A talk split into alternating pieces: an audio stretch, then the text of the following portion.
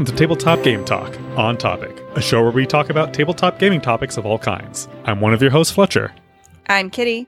And I'm Chris. This week we're looking back, not just at this year, but at the last six years. Have games gotten worse? Did the bubble burst on great board games and we didn't even notice? Or are there just as many good games today as there ever were? But first, as always, a thank you to our Patreon friends of the show Adam Harrison, Miles Clark, Sahara Wentworth, and the Gift of Games, uh, Grayslake, Illinois, found at thegiftofgames.com. And a huge thank you to all our other patrons as well. So, Fletcher, as you were reading the intro, I noticed that you were actually staring at the screen. And you say the same thing at the beginning of every single episode. Yeah. And um, I uh, sometimes I'm on autopilot, as you know. Um, and I'm not like really looking at like the words that I'm reading. Sometimes I'm looking at like other stuff. Uh, and you know this because sometimes I read the wrong, uh, you know, intro for our RPG episodes. yeah, and Because I glance sometimes over, I'm like, oh, that's not the words that are written. Yeah, and sometimes you read Reddit, but you know, it's all good. It's it's totally fine. So, um for those the reminder of hey, you can join us on Zoom every Monday night, 8:30 Central Time for live recording and, you know, all the pre-show shenanigans. There wasn't a lot of pre-show shenanigans this week because we started earlier than usual, but there were enough pre-show shenanigans that for those where we're here, it was entertaining, I think. so we'll just let that go. Uh, also, let's see. I think that's the main thing, that bought me enough time to relog into Google because Google decided to lock me out right at the moment I was going over that. Oh, normally that happens to me. Yeah, I it logged know, me out. right? It not, it logged me out just a second ago as well. Uh, good times. So I'm gonna start. We have a lot of like uh pre-topic stuff to talk about. First of all, Merry Christmas, everybody who celebrates Christmas, and that's coming up in five days as you're hearing this. I think for most people. Um, and yeah, Four. and also Four days. four, Today's Four 20th. days. Four days. Ooh, 20th yeah, we that's record, 21st this is going out. I should probably get to shopping. Um, or, or at least a 3D printing, which I'll cover that in a second too. But uh, yeah, we're so we're going to be off next week. There may be a little Sydney's epi- dream gift. Yeah, exactly. You had all these parts for you to assemble. this is awesome. Here's a ring. Uh, it's made of resin. It might be cured enough. I don't know. If your finger starts to ache, don't wear it anymore. Um, it's it's but it's romantic because there's a heart. That's how 3D printing works. I'm not gonna. Well, actually, I did 3D print a single gift. But I talked about that last week with the puzzle box that I'm going to shove cash in the middle. So, and probably give her a sledgehammer with that too. But that's not for Sydney. That's for my niece. She'll appreciate the cast and the puzzle, maybe. Um, but yeah, so we're off next week. Like I said, I might have a little mini episode in the feed, but if we do, it'll just be me spewing something for five, well, 10 to 15 minutes. Um, it just depends on whether or not I can do enough research on the topic to do a little solo, like Just doing something. thing. Maybe I don't even want to say what I'm I'm thinking of doing because I just don't want to commit to it. But I've already said that I might do something. I don't know. But the main point of it is if you're here next Monday at 8:30 and on Zoom and you're all by yourself, I'm sorry. Um, I'm just letting you know we're not going to be here. But feel free to hang out with each other. So if you guys all want to join, you can certainly still talk to each other and that's that's totally acceptable. I'll get a bunch of emails. So have you guys seen Spider-Man yet? I haven't. I haven't even seen the last Spider Man. So I took this week off of work.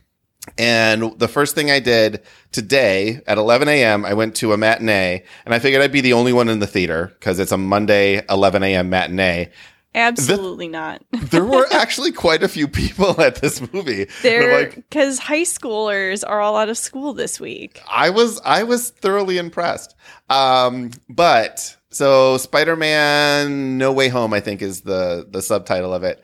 Holy cow, that movie was so much better than I thought it was. That I thought it was going to be. I think I figured it'd be fine. I like the Spider-Man movies, but it's so good. And all I'm going to say is, if you've watched the first reboot with Tobey Maguire and the second reboot, and then this one, this movie is just a love letter to everyone who's a committed Spider Spider-Man fan, and then more. Like I literally cried like three different points in this movie. And it and I was I was You cry at Bluey episodes, though. I know, but Bluey's very emotionally heartstring tugging. It's so good. anyway, yeah, Spider Man. Watch it. It's it's it's really really. I really liked it, and it sets up um the next Doctor Strange movie, which I really like Doctor Strange as well. So I'm super excited about that too. Anyway, do that. Um, it's definitely better than the Eternals, but the Eternals is not as bad as the critics say it is. So we'll leave it at that. 3D printing update, and this is a reason to be on our live chat because I'm going to show something on the screen. I subscribed, subscribed, yeah, I think I subscribed. It's a subscription thing to um, Loot Studios. It's like fifteen dollars a month, and you get all these different uh, files that you can print on your 3D thing and on your 3D thing. And one of them was a like they call it a like a prop dagger, and it is oh, I gotta say about 18 inches long. It's Whoa. huge. It printed in five different parts, and I still need to glue it together. But I'm kind of showing it on screen right now. But it's it's yeah, it's about 18 inches long, pretty intricate. It actually worked, turned out like really really well. Printed on the first try on my Elegoo Mars printer, and man, I will never do this again. This is a one time assemble giant. No, it's just it's it's more or less for like cosplay, like just to have like a Ah. Like a a life size dagger. It's like, hey, did you ever want all that stuff at the ninja store in the mall? now you can print it for nearly free. you can print it at home. Yeah, this it took about nine hours, which is a long time for a resin printer. So I had to print the blade in one uh, print, which took about four and a half hours, and then the hilt and the um, handle, which are sort of the same thing, but not really. There's like this decorative thing above the handle and the handle itself, and that took about five, five and a half hours for that one. And then you have to, I had to sand it down and put it together, and I still need to like um, cement it together. But when it's done and sanded and painted, I'm going to be proud of this thing and never do it again, ever. But um, yeah, so 3D printing, I'm still doing it. I still like it. I also printed a much bigger, like articulating dragon. That one's probably about a foot and a half long as well. Um, that one had one minor flaw that I need to like hot glue together, but it's it's gonna be cool. I promise. Um, quick update on the game giveaway. Everyone who emailed me should have gotten a response back from me saying, "Yes, I've confirmed this gate or this this game." Um, John just corrected with the blade, the guard, and the hilt and the pommel. So I think the hilt and the pommel are the one piece, and then the guard is the other piece, and those two pieces go together, and then the blade is the three pieces. Anyway, back to game giveaway. Um, yes, if you emailed me, gr- great. If you did not get an email response from me, email me again because it means I missed you and I don't know you exist. Um, but otherwise, I've responded to you and said, yes, you got this or that or whatever. Uh, everyone so far has said, don't worry about crazy Christmas shipping rates. So those will probably be shipped next week. Um, anything else in the pre-show? How are you guys doing? I didn't ask, but you know, I'm curious. Kitty, I'm doing well. I don't care about you, Fletcher. Kitty, Cool. I'm doing all right. Um, Great. Yeah, you know, awesome. going. Everything is going. All right, Fletcher. Now it's your turn. Christopher asked, "Kitty, are you?" I don't tired? even want to tell you anymore. I don't want to know. I still don't want to know. We're, we're still talking to Kitty. I was trying so hard not to say I'm tired, but I'm very tired. but you know, it's it's you know my existence these Um, days. Christopher also asked whether or not my 3D print was resin or uh, PLA. It, it is resin. On PLA, this would t- have taken a very long time, and it would have looked like crap. Um, so Fletcher, what did you do this weekend? what did I do this weekend? Yeah, I heard some, it was something really cool. What? You don't remember? No. what are you talking about? All right, well we can move on then. Um, so Oh, I thought, I thought I was like, what are you talking about? I'm going to California in a couple of days, so I can update everybody. because you Just don't believe fun. in snow for Christmas, right? it's not a matter of belief. Um, no, uh, we're just going to California because that's where both Carmen's family is and my family. And um, Carmen's birthday is actually on the 23rd, and we're gonna do uh, Disneyland for her birthday.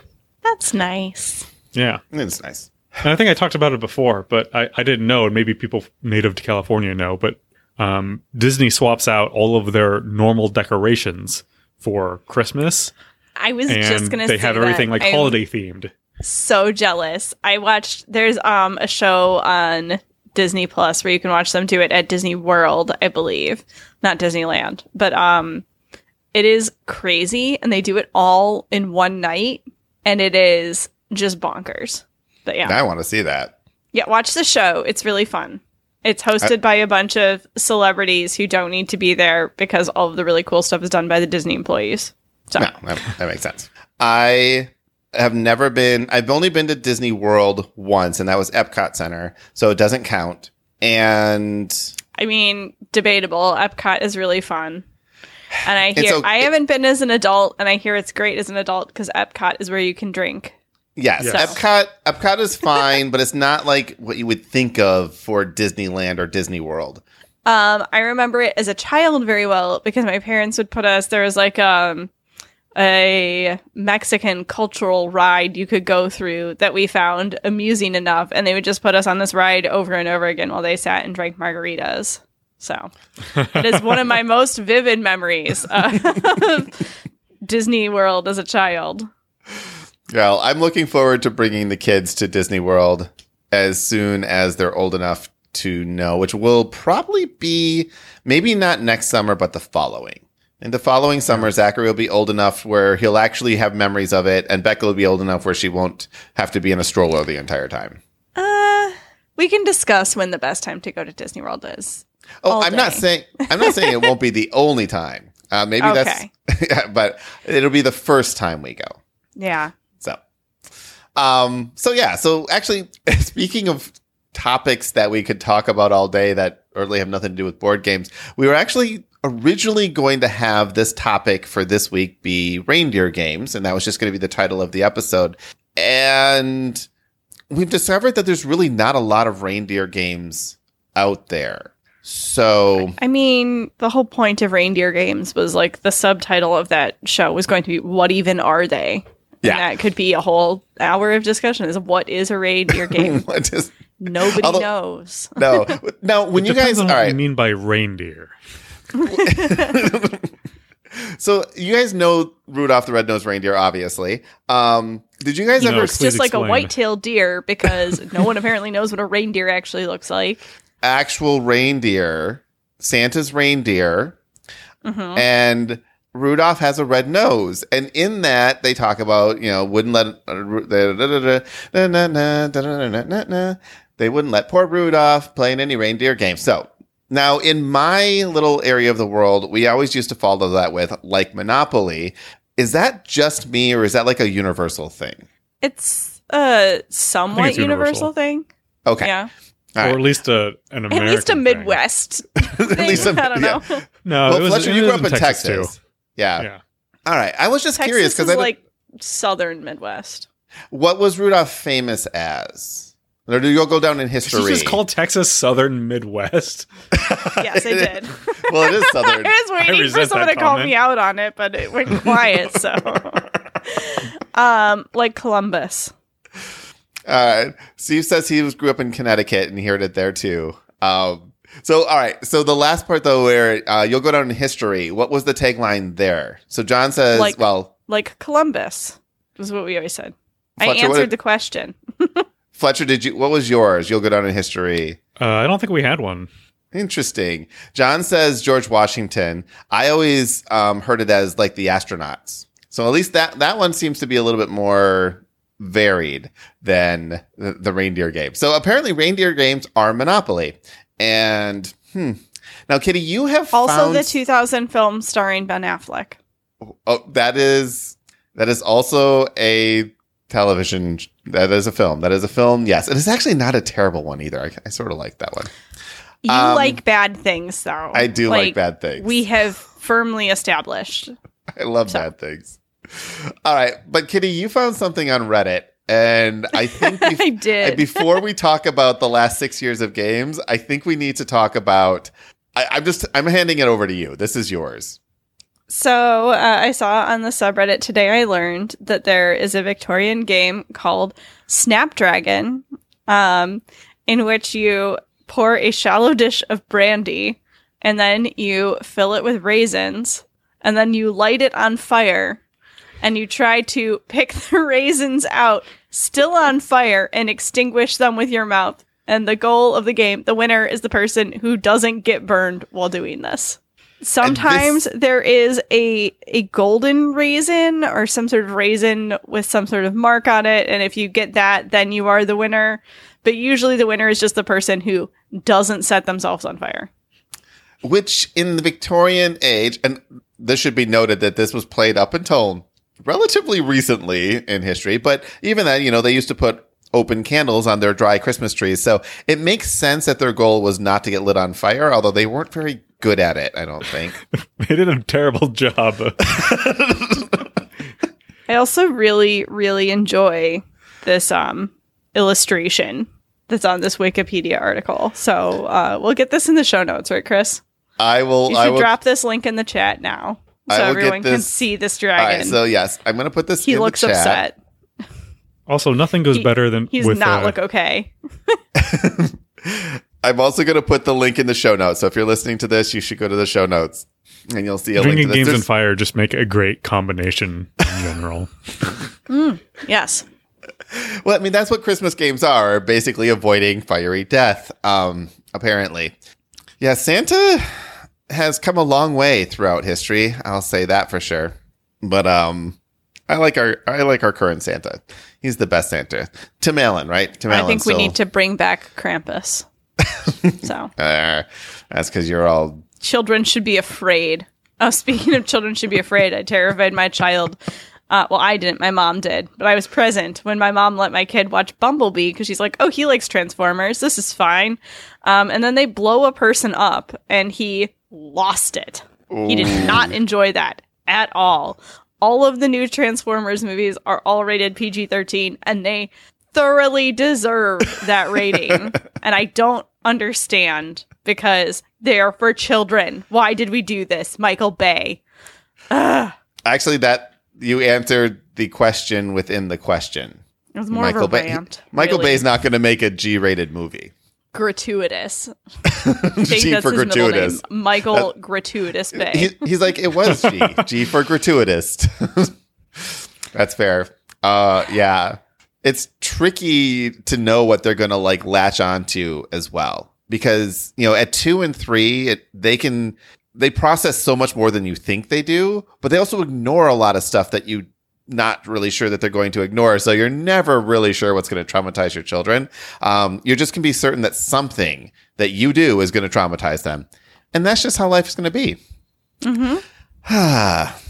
so, speaking of traumatization, uh, which is a word I just created, and absolutely the worst segue from traumatizing Transformer movies into actual game topics, we got an email and Kitty, I'm going to have you say this name because I think I know what it is, but I'm the one that's been murdering names lately, so I want you to murder the next one. So I'm going to say this was an email from Faustus Salvador. All right. Do you want to read Am it? Am I reading the email now? You're going to read it, yeah. Oh, I have to pick up the iPad. I am not in my setup. I'm like, all right. So, um, I've been playing tabletop games pretty much my whole life. Yes, even the original cheapo version of Car Wars somewhere in my storage. There is a part of me, though, that feels like board games really entered a second golden age with the rise of the co op, specifically Pandemic, and since then, there have been some truly transcendent games Blood Rage, Scythe, Star Wars Rebellion, Arkham Horror the LCG, Viticulture, Zombicide Black Plague, Root, Gloomhaven. The list goes on, but then something happened in 2018 or 19. I'm not sure what it was, but suddenly the games have seemed less interesting or innovative, just variations of what had come before. I'm looking at you, Ruins of Arnak, Ankh, and The New Descent. I enjoy the new hotness as much as anyone else, but I haven't bought as many new games this year as I used to. Anyway, I was wondering what the trio of you thought about this apparent end of the second golden age.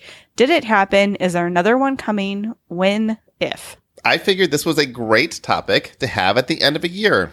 Because in mm-hmm. one way, I, sorry, Faustus, completely disagree with the premise of this.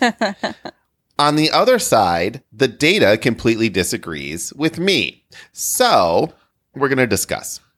Now, before we get into the data in general, what are your guys' feelings been in the last three or four years of gaming?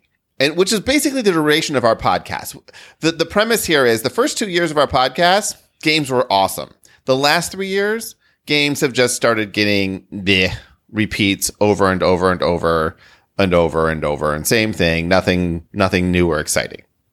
Um, I would say I don't know if I necessarily agree with that. There's nothing new or exciting, but I'm more of a casual gamer, so I don't know. I don't I don't really follow the new hotness that much. So I might be five years late on a board game and be like, "This is great." So I have a, I have a huge back catalog to explore. Yeah, sorry, Fletcher, you're wrong. If a game came out five years ago, it can't be great. Period. End of story. um, that's non-negotiable. That's not even like an opinion. That's just you know fact. Um, so my take on this is that newer games haven't had a chance to kind of build the following the older games have. You know, like there are still people out there who are just getting into the hobby who are discovering, you know, Settlers of Catan or Carcassonne or some of these really classic pandemic even. You know, there there are people who are just picking those games up for the first time and when they look into them, there are like thousands, tens of thousands of reviews of people who love and who care about these games. There are versions of them. There is so much out there on these games. And something that just came out last year, even if it was well received by the hobby, there's no way it is going to have the same Hype. you know, information, hype, love for it out there. It takes time to build up that kind of reputation. I would agree. Um, so, and I'm going to do opinion first, and then we're going to take a look at the actual data that I pulled from BGG and some of the games over the years. So, my number one is there were too many games starting to be published right around 2018, 2019. It got to a point where, you know, people are talking about the board game bubble. Was there a bubble? I don't think so but there was a correction, but I don't think the correction was because of too many games or anything like that. It was the pandemic.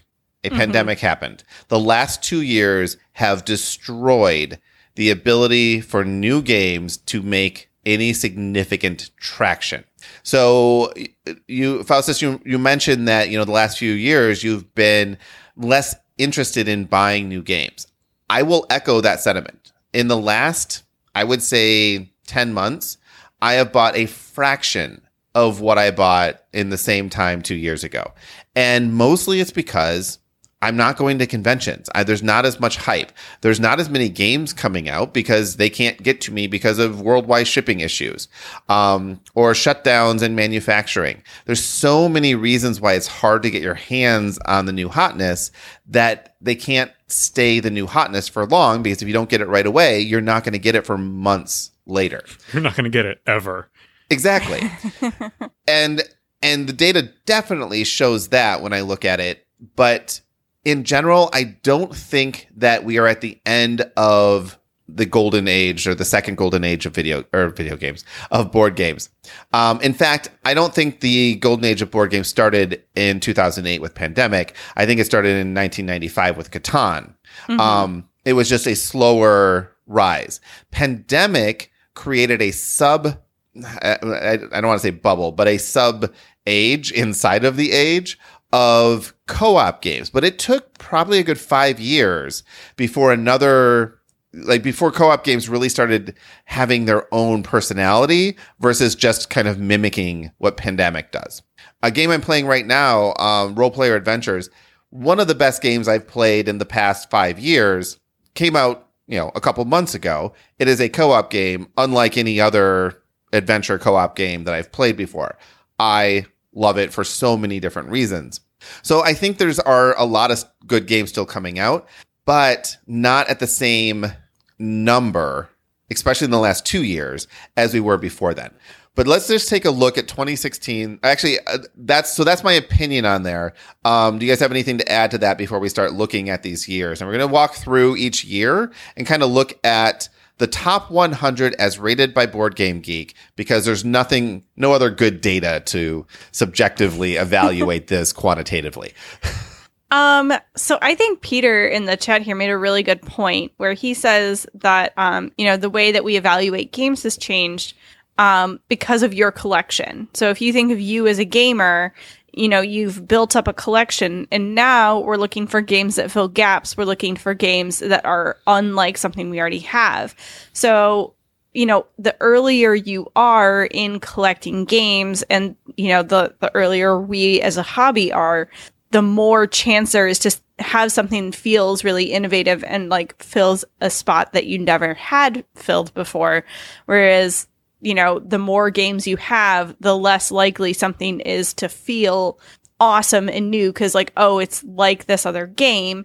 But to somebody with fresh eyes, it may seem just as amazing and cool as, you know, another game. So, like, Yeah. does and maybe we're just waiting for you know a new wave of innovation to come there's so much opportunity out there it's just we're in kind of a global funk on that newness Yeah. And I think that's spot on and goes to Fletcher's point too, where Fletcher doesn't notice this because he doesn't have a huge collection of games. If I, Fletcher, if I introduce you to the Lost Ruins of Arnak, you'd be like, oh my God, this game's amazing. And then I could say, yes, but it really just builds off of this game, this game, and this game. And really, when it comes right down to it, it's just and you have all and you have all those games as Yes. well. Mm-hmm. Exactly. And if I have all those games and I see all those incremental steps, when I get this new game, which is, you know, potentially better than every game that came before it, it doesn't feel like a huge leap. It just feels like a, a minor increment. And if I like the changes they made, great, I'm going to like this game. And if I don't, I'm going to say, eh, it still feels a lot like Dune Imperium. So whatever. Right. Actually, Dune Imperium is a bad example because that also came out this year and is one of the best games ever made, period. But, it, you know, pick your, pick your deck builder. Um, Ankh is kind of the same thing, right? A lot of people compare it with Kemet. And if you've played Kemet and you play Ankh, and you're like, okay, but I like Kemet better. I've never played Kemet. I like Ankh for some reasons, and I think it's an actual trash game for a lot of other reasons. Um, sorry, Eric Lang, it's a bad game.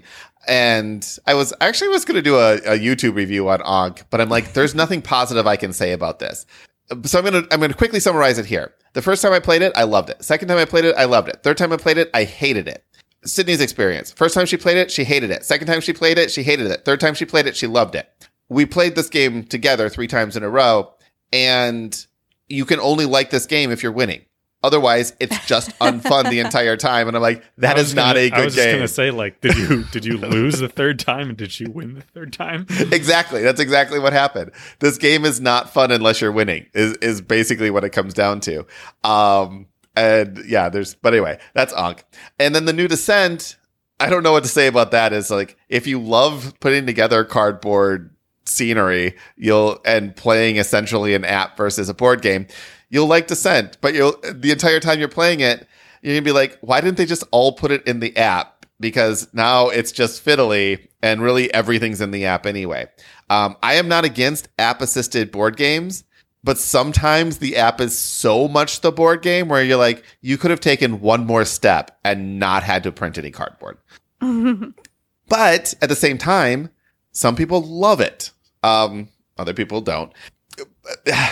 So yeah, but the the bigger your board game collection is, the bigger you see that games are just building on top of each other. So let's take a look at 2016, a golden age of video. Or why do I keep saying video games? Of board games. Um, the, just the top five board games. I'm going to say six, uh, six, seven. eight, all of these games are amazing. We're only looking at the top 100, but the number one game of 2016 and you guys do not see the screen that I'm seeing. I should probably just share the screen with you because I know you guys don't have these links. So I'm going to actually do that. So if you're actually in our chat, you're going to see what I'm seeing. Um, but if you're not in our chat and you're just listening to us, you don't need to see it uh, because we're just going to talk to it anyway. So the number one game of 2016 was Terraforming Mars. You got to say, it's a pretty good year, right? It's still the fourth ranked game of all time for on Board Game Geek. But then you have Star Wars Rebellion, an amazing game, like just so good. Great Western Trail, one of my favorite games of all times. Scythe. Scythe is number 14 of all time. The, F- a Feast for Odin. I don't understand why a Feast for Odin is still number 21. It's so hard to get to the table, but once you get it to the table, so good. 24 is Arkham Horror, the card game. 41 is Mansions of Madness. And then it goes on. So we have, I'm, I think we have uh, 12 different games of 2016 that are in the top 100. These games These are all really good games. Like you didn't you didn't keep going, but there's like Mechs versus Minions and then Clank. Like it was a pretty It's- gangbuster year.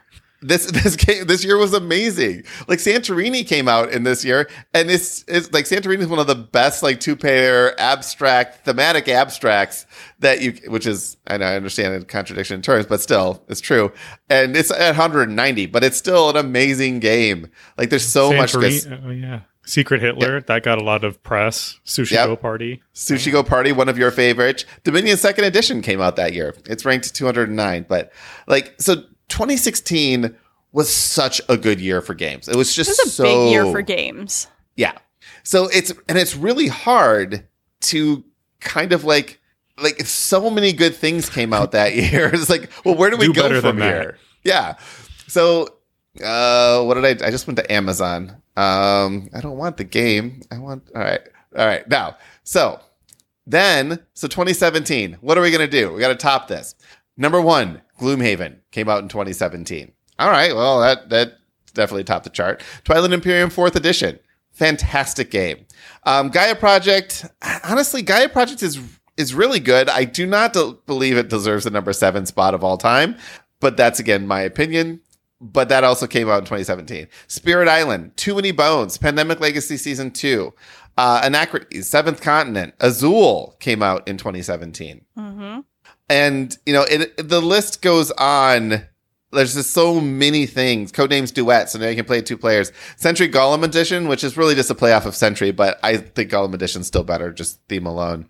Uh, so many good games came out this year fantasy realms which was nominated for the spiel des jahres this year actually came out in 2017 it just came out in german this year so that's when it get got nominated so 2017 was also a fantastic year there were 11 games in the top 100 from 2017. So where do we go? So 2018, 2019, this is when presumably we're starting to take a turn for wait a minute, games are not getting so good.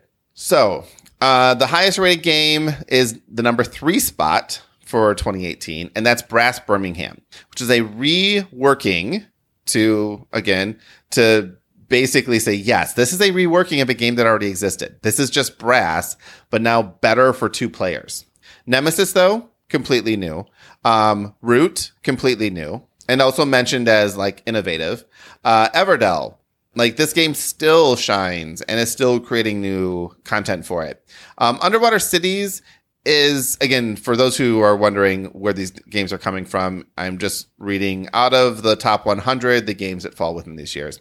Um, Underwater Cities is kind of a terraforming Mars like game, but you're underwater. The Quacks of Quedlinburg, which I've still yet to play because the game, the name is just ridiculous, and I will probably never play it unless someone says, "No, no, no, Chris, ignore the the name. You got to play this." And I'm like, uh, "Okay, fine, whatever." Um, Teotihuacan, I think that's how you say that. Architects of the West Kingdom, Rising Sun, and Decrypto. Um, I love Decrypto, by the way. Decrypto is so good. I, I'm actually pretty happy that Decrypto is the number one, number 100 game of all time. So, Fletcher, you have not, you're like the least involved in the hotness. How many of these games have you heard of before just now? Um, I've, I mean, I've heard of a decent number of these. Uh, I've only ever played Root, And that's on the iPad? and that's on the iPad. Such a good version. If you have an iPad and you don't have Root, you're doing it wrong. so, Kitty, what do you think of this year? Is this year this year is notably not as exciting as 2016? I will absolutely agree with that. So, are we going downhill here? I don't like any of these games, but I, I'm not sure I liked that many of the other ones. There were more games that I really liked, but um, you know, percentage wise, not super far off, I guess. And if you All right. scroll down a little bit, there, there. yeah, I'm going to scroll out of the top 100 because there's a few games here that Welcome to one of the a Mhm. very very popular flip and write. Um, Ganz Schön Clever, also known as That's Pretty Clever. very, very popular. Just one fantastic party game. Um, let's see here. Uh, Western Legends. I just recently got that. I loved it. Uh, Vindication was is a fantastic adventure Euro game. Like, how do you even do that? It's awesome. Lords of Hellas is it, like I've never seen anything like it before. It's like area control, but monument building, but army. Like, there's just so many interesting things in that game. Um, let's see. Uh, there's a few things that like were remade, but Gizmos. Gizmos came out in 2018. This is again one of my favorite games of all times. Love this game. Uh, another pandemic. Every year there's a new pandemic, but uh, Sprawlopolis came out in 2018. 18 cards. One of the best 18 card games I've ever had the knowledge of knowing existed. And Railroad Ink came out in 2018. Love Railroad Ink. Also, Keyforge came out in 2018. So I was going to say Keyforge and Betrayal Legacy are the ones that I remember from 2018. Yep. I'm down in like the 500s of things that I enjoy. Well, and that's the thing. When you look at just like the top 100, it really filters out a lot of things that happened that year.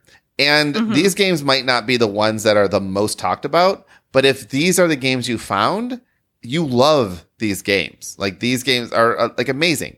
But again, we're only in 2018. So let's go ahead. Oh, Disney Villainous came out in 2018. I'm still scrolling down. I'm only going to do one screen worth though. Um, the Mind came out in 2018. now it's ranked appropriately 687 overall, but still, The Mind was a very either innovative game or dumb idea that people bought into, depending on your perspective. But this is a year I really remember though being at a lot of conventions, being out there exploring games, picking stuff up. I remember um I think it was GameholeCon that year. We picked up both Betrayal Legacy and um our first Keyforge decks. There at GameholeCon they were doing stuff. So Yep. You know, it's just it's a year that sticks out in my memory but I don't know if it's because the games were that good or just because I was out there having fun collecting new games. Well, and I think that's sort of the point though, right? At this time we were still out there looking at new stuff and all content creators were able to like see all the new hotness and see all the new stuff out there. So then we go to 2019, the last year before the end times. First game on this list, Wingspan. So 2019 mm-hmm. was still a pretty good year as far as like sales. Wingspan, I think, is now officially sold over a million copies or something crazy like that. It's definitely over 500,000, but it's it's crazy. Um, Clank Legacy, which is amazing, so good. You could say it's an iteration on Clank and Pandemic Legacy, but it's its own thing. Uh, Marvel Champions, the card game. I still am trying to get into this game, but I don't need to be the one that gets into it because there's so many people that are into this. Um, I'm Maracaibo, which is sort of an iteration on Great Western Trail, but I like Great Western Trails better still. Uh, the Crew, like mm-hmm. a cooperative trick taking game. What? Love and that. it's fun. So good. Uh, now we're just starting to get into games so that I like this is number 43 Barrage never played it. PAX Pamir, never played it. Um, Paladins of the West Kingdom, I should play these games. I just haven't played any of the West Kingdom games. Uh, Tainted Grail, The Lord of the Rings Journey in Middle Earth, Isle of Cats, Cartographers, great game. Parks, I haven't played it, A but I've owned it forever. I have owned. I kickstarted in 2019, but didn't actually play until this year because I had too many games. but it's fun. It's a good game. Res Arcana, a fantasy version of Race for the Galaxy, sort of, but not really at all. And then the best game that has ever been made, rated by 126 by everyone else, but they're all wrong. Well, 125 other games are wrong. Uh, Cthulhu, Death May Die. Love this game. So good. Love, love, love, love, love. So scrolling down a little bit more, Horrified came out this year. Star Wars Outer Rim, which is finally getting an expansion. That's I'm excited for that. Uh, but otherwise, I will say not many of these are jumping out at tapestry, me. Tapestry, that one seemed to kind of fall flat. it, it, tapestry, a lot of the Stonemaier stuff, like it has a lot of pre-hype, and if you like Stonemaier games, you'll own it. But not all of them are Scythe. Not all of them are Wingspan. But every once in a while, they are. So you want to get them as soon as you can, anyway. Um, yeah, but the rest of these are like, eh, okay, they're all I remember hype for uh, Wavelength too after the Mind. Yeah, but that one fell flat. Like I would say, Yeah. if like, wavelength is, how would you even But I describe it? Uh, I don't know. Yeah, exactly. Hard to explain and not fun enough to get over the hard to explainness of it. yeah, it's a party game where you're trying to be like, are you hot or cold, right?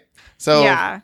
all right, I'm gonna say, But I don't 20 think you can discount this year. It's got like a, a, some really good games up at the top there. Yeah, 2019 was a great game for games, a great year for games. Now, was I there think this has been some of my favorite games so far. My favorite games here. so so far? 2016 had 12 in the top 100, 17 had 11 in the top 100, 18 had 10 in the top 100, 19 had 11 on, in the top 100. hmm Now, let's look at 2020, the longest year in human history. the number one game, which should be stricken from the list, and if I was managing Board Game Geek, would have stricken it from the list, um, is Gloomhaven Jaws of the Lion. Yes, it's its own thing. Yes, it deserves its own representation. It yes, I, I I get it. It's still Gloomhaven. It's just Gloomhaven Mini and really what it should have been. But Gloomhaven occupies the number one and number six slots in the top 100. So I'm going to just discount that right away. Like, yeah, I get it. However, the next one on this list is Dune Imperium, followed by Lost Ruins of Arnak. These two games have been compared with each other, followed by Eclipse Second Dawn for the Galaxy. I've only played Dune's Imperium and Eclipse Second Dawn of the Galaxy of the three. I have Lost Ruins of Arnak that's sitting literally behind me that we're trying to get to the table. But Dune Imperium and Eclipse, two of my favorite games of all times, period. These games are amazing. And Lost Ruins of Arnak, I expect to really love that one too, because everyone everyone's comparing like Dune Imperium and Lost Ruins is relatively kind of similar but different themes. And I love the theme. Well, I like the Lost Ruins of Arnak theme better than Dune, but um, yeah, I'm just I'm excited for this stuff. Other things that came out this year though, uh, on Mars, which is a really heavy Euro game. Pandemic Legacy Season Zero, which I'm actually surprised that fell in the top 100, just because now it's the third one in the series. And by the time you get to the third sequel, you're like, okay, are we done with this yet? Um, Kanban EV, another Viscounts of the West Kingdom. Calico, Another I- favorite of mine. I haven't played it, but you apparently like it. Should be Um, higher rated. Uh, it's I think it's climbing. And we'll get to why it's I think it's not slowly climbing. Yeah, we'll get to why these games aren't highly rated in a minute. But um, Beyond the Sun, this is a, I think it's Tech Track the game is a nice way to think of it. Micro Macro Crime City. This won the Spiel des Jahres this year, I believe. Uh, Oh. Dwellings of Eldervale. Oh, The Bears are performing badly. I'm sorry if you can hear my husband yelling. um, uh, at Spencer's angry at football. My City, Forgotten Waters. Um, I'm trying to find things that I know of. Marvel United. Oh, so good. I don't know why it's rated 424, but that's because there's so many good games out there. But this came out in 2020 and it is fantastic. But I will say that 2020 wasn't a great year. In the top 100, six. Why? What could have happened in 2020? I don't know. I mean, I, I can't imagine why, but I'm just I'm just saying it's like eh, if only 2020 were better. Now let's take a look at 2021 because 2020 was the longest year ever. 2021 was the shortest, most miserable year ever. Stepping out of the gaming verse for just a moment, we thought the pandemic was over, and then it came back, and then we thought it was over, then it came back, then we thought it was over, and now it's back. Seriously 2021 what are you doing to us? And and why? Because i don't like it. I don't like any part of it. There are zero games on the top 100 from 2021 which is not uncommon for the newest year to just not have enough votes to push things into the top 100 but the most the highest rated game is 229 and that's sleeping gods and Cascadia 241 is the next one. And then the crew mission deep sea is the next one. And then Ankh is the next one. I, I should probably stop saying the next one. Um, and then Terraforming Mars Ares Expedition, which I actually think this should be way higher rated. This is a better game than Terraforming Mars, in my opinion. Um, but I really like it's just so fast to play. It gives you the same feeling. It fixes all the problems with terraforming Mars as far as like game length and all that stuff. Um, but I love it. Um, for those looking at my screen, I have it. It's rated a ten on mine. Oath, uh, Destinies, Canvas, like all of these games are really, really good games. They're just really low on the list because they haven't had enough time to rise up. Um, Hadrian's Wall, the most crunchy flip and write I've ever played. I love this game. Furnace, it's it's all the rage right now. You can't, you know, jump on YouTube and say board games without seeing a for- Furnace review. Imperium, uh, which is all over the place. Red Rising, eh, mixed reviews, but I like that's another. I Again, mean, that was not just you know it's the newest year, but it's the newest year where people still aren't really going to conventions. They're not going and browsing local game stores as much. You know, people aren't going out and picking up games the same, way they are. I know that the only reason that I have some of these games is because I backed them on Kickstarter. You know, probably like a year ago at this point. You know, like Cascadia and Canvas, I think, are the only ones here that I own. And both of those I backed like, you know, last January on Kickstarter. So, yeah. no wonder they're the only ones that have gotten enough votes to get, you know, anywhere near the top 100 because they're the only ones that people who really care about gaming and are following Kickstarter are picking up at the time. I 100% agree. Without the hype of the 2020 convention season, 2021 had no chance. Yeah. Like it really didn't. And even 2020, having six games in the top 100 was impressive because it, when you're looking at Board Game Geek, the people who rate these games are the like the hardcore. You know, they're the mm-hmm. ones that are going to the conventions. They're the ones that take time to go to a website and say, "This is what I liked or didn't like about it."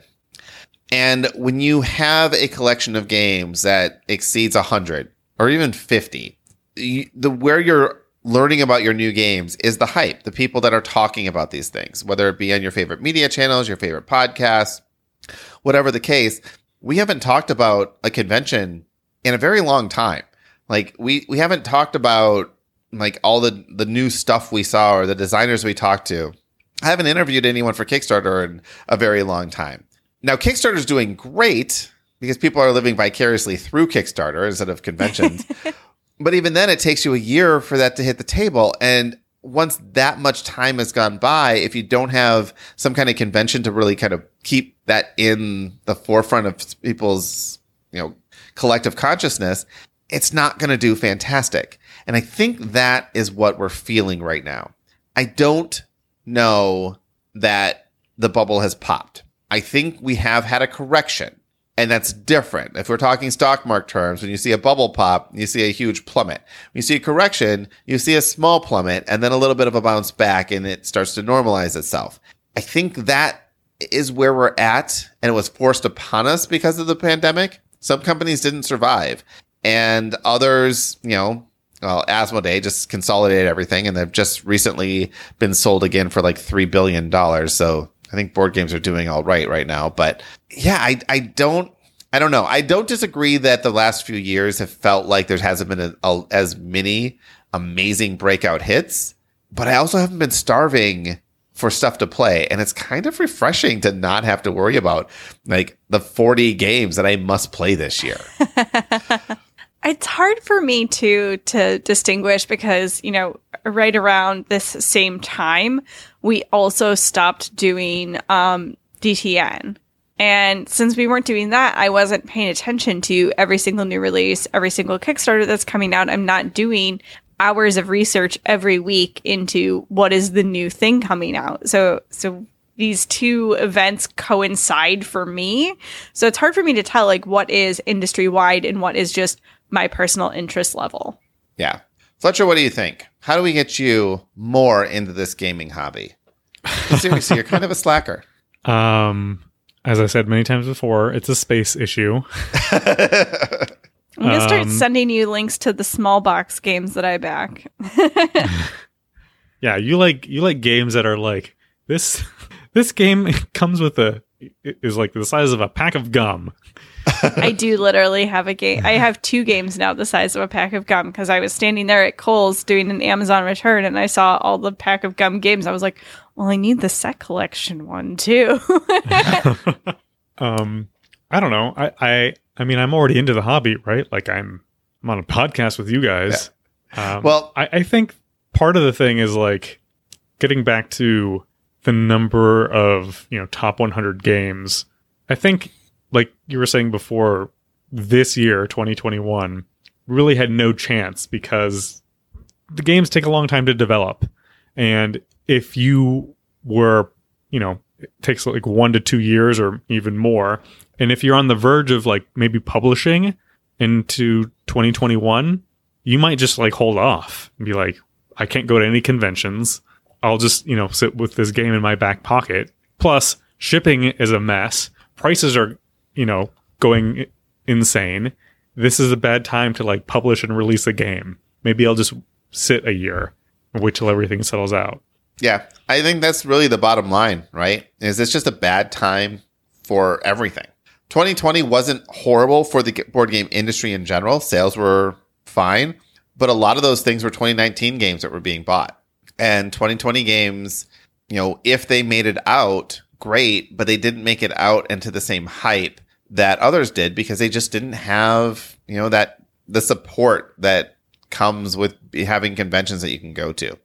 And a lot of publishers right now are experimenting with, hey, can we get away with not going to these super expensive conventions? You know, Asmodee hasn't been to a convention in two years. Are they feeling the hurt? Probably not. They're selling games. Like if they did, they would be sending people to these conventions. So does that mean that their games aren't going to be as high ranked? Maybe. Does that affect their bottom line? Who knows? When the company is that size, it's hard to tell what affects them and what doesn't. Are they really there for the gamer anymore? Or are they just there to make money? Um, I think anyone who publishes a game, any game publisher, I'm going to say that that way, has to be in it for the money. Uh, but being in it for the gamer is actually how you make the money. So we'll see what happens with Asmodee. Uh, a lot of the stuff they've done with Fantasy Flight is not exactly been thrilling for me. Uh, this is probably a good time to mention that January we're only having negative topics, and one of them is what publishers do wrong. So we'll follow up more on that in January. But yeah, we're starting off 2022 with just pessimism, all pessimism all month long. So we'll talk more about that then. However, I do think games are going to be great again. I do think games like what's happening in the last couple years is a blip and I think that we are not going to not see good games again or not see innovation or anything like that. No, not all good games have been like done, right? There are still ideas out there. Yeah, I don't think. I, I think the past two years have just been kind of weird, and um, you know, we'll, we will see like a nice uptick going forward once everything kind of gets sorted out. I I mean I hope so. Um, but yeah, I, I definitely think that it always amazes me when whenever you hear everything that's been invented or everything has already been invented. There are no such thing as new ideas. You know, there's innovation is just you know copying and moving on. I like it's all of these de- ideas that are already in the zeitgeist in new ways. You can always Yeah. like trace it back to like something else. And you can. And and that's true. You absolutely can trace things back. But there are also huge leaps that happen. And they often happen in clusters. You know, like the collectible trading card game. It happened in such a way that there were a lot of things that happened in the mid 90s that kind of brought everything around. And we'll see it again. We've seen it many times. You know, the co-op revolution, you know, call it whatever it is. I don't know what the next big ga- game is or next big mechanic is. If I did, I would do it and I'd make a zillion dollars. Um, that's not true. I would make several thousand dollars because this is gaming and you really can't make more than that. But yeah, so the bubble has not popped. The world has just gotten crazy and the world will get less crazy and there'll be a lot of cool games to play in the future. But if your collection is already full of 100 to 400 games, there will be a lot less games that you will want to take part in because you've already done that. You've already played that and you're only looking for the exceptions and exceptions are few and far between no matter what year you're looking at. Final thoughts, Fletcher. Uh, I think I just kind of went over it, but I think you know, games took a downturn, but through for all the reasons that we discussed, I think you know we're still in th- I don't know the golden era of gaming. All right. Kitty, will games get good again? I mean, I don't think they ever got bad. I think the games that I like, all 500 people that like them with me, have been there the whole time. That's my Chewing gum niche. games. Me and my my 250 to 1000 people backed games on Kickstarter are still happy. Yeah. I, yeah. Really, just take this opportunity to play the games you already have. If you have a lot of games out there, just play some of them. Like re reconnect with some of those games. That's what I've been trying to do. And I'm like, oh yeah, I really like this game. I don't need another one like it until someone tells me I do, and then I'll get back into it again. All right. On that note, we will talk about miniatures post credits, but let's get to post credits first. So, Kitty, all you. Hold on. Sorry. Did we acknowledge that I just ceased to exist for a minute or No, we did you- completely you just ignored that. Keep going. Okay.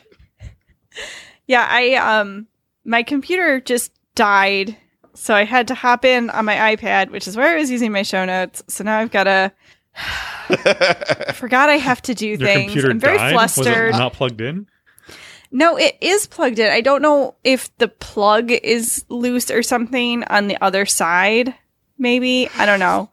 so, I was trying to make it completely seamless so nobody would even know you left, but that's okay. Tabletop Game Talk is a proud member of the Dice Tower Network. If you'd like to follow us on social media, the links for Facebook and Twitter are in our show notes. Want to watch us record live? You'll figure out this kind of stuff. you can find the link for that in our show notes too. Comments or questions, email us at feedback at tabletopgametalk.com.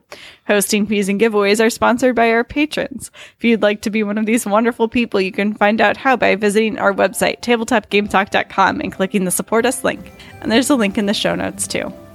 Finally, a huge thank you to our current patrons Adam Harrison, Miles Clark, The Gifted of Games, Sahara Wentworth, Jason Strong, John Lewis, Joe Hoover, Danita Hersey, Jim Conrad, Lightning Steve, Gary Bunker, Peter Fleming, Andrew Fayesh, John Williams, David Rank, Sir Selly, Matthew Droke, Timothy, Paul Raymer, Romer, sorry, Paul Romer, Nicholas Lotz, Weatherman Keith, Joe Punman, Leanne Verholst, Stephen Judd, Christopher Letgo, Marina Stevens, Ben Gary, Sean Peck, Michael Yanikowski, Jeremy Fisher, Jason Marks, Christopher Dong, Terrence Miltner, David Radke, Brian Arnold, David Wagoner, Courtney, Courtney Falk, Ryan Ellett, Dan Seed, Darren McClellan, David Garner, Tony Simpkins, Jesse Wheeler, Charles Pearson, Agnes Toth, Ron Nelson, Aaron Moore, Don Gilstrap, Glenn Cotter, Eric Solander, Adrian Dong, Eric Huffman, Jason Rodney, Justin Willard, Jerry Wong, and Sean P. Kelly. And thank you to everyone who's been a patron for the last five and a half years. Uh, your support means the world to us. Until next year, keep playing games and having fun.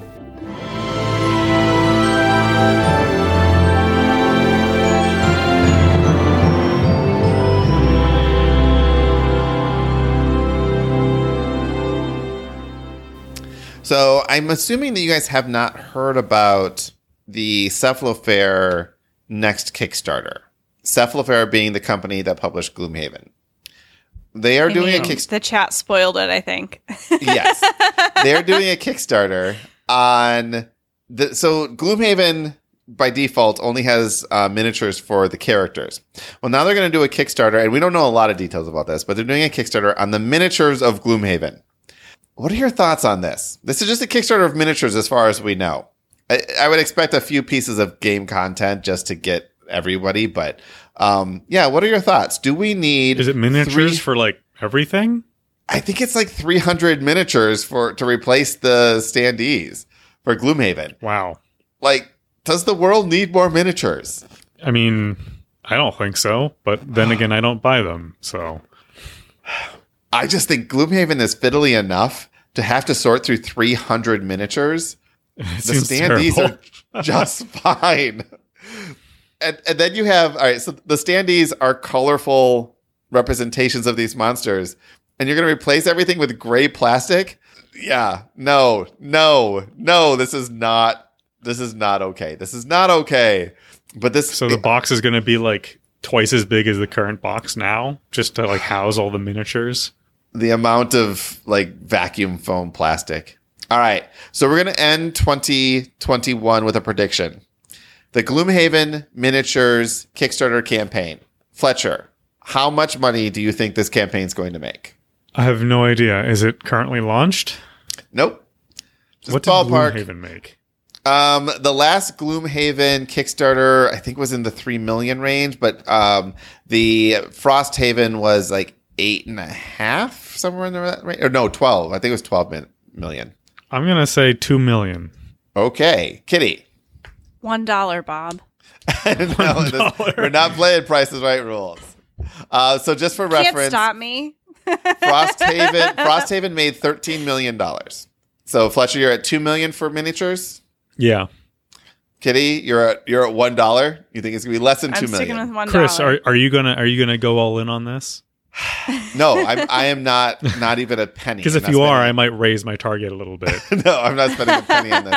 I believe that the Gloomhaven slash Frosthaven miniatures will. Ex- it'll be higher than 13 million. really? Yep, no. I am. I am predicting I- higher if than it makes more million. than five million, I'll be shocked. All right, all right. I'll go in over under like five million, no problem, hundred percent. If it makes less than five million, I will buy you any game on the market. Cool. Uh, I would like a full billiards table, please. Done.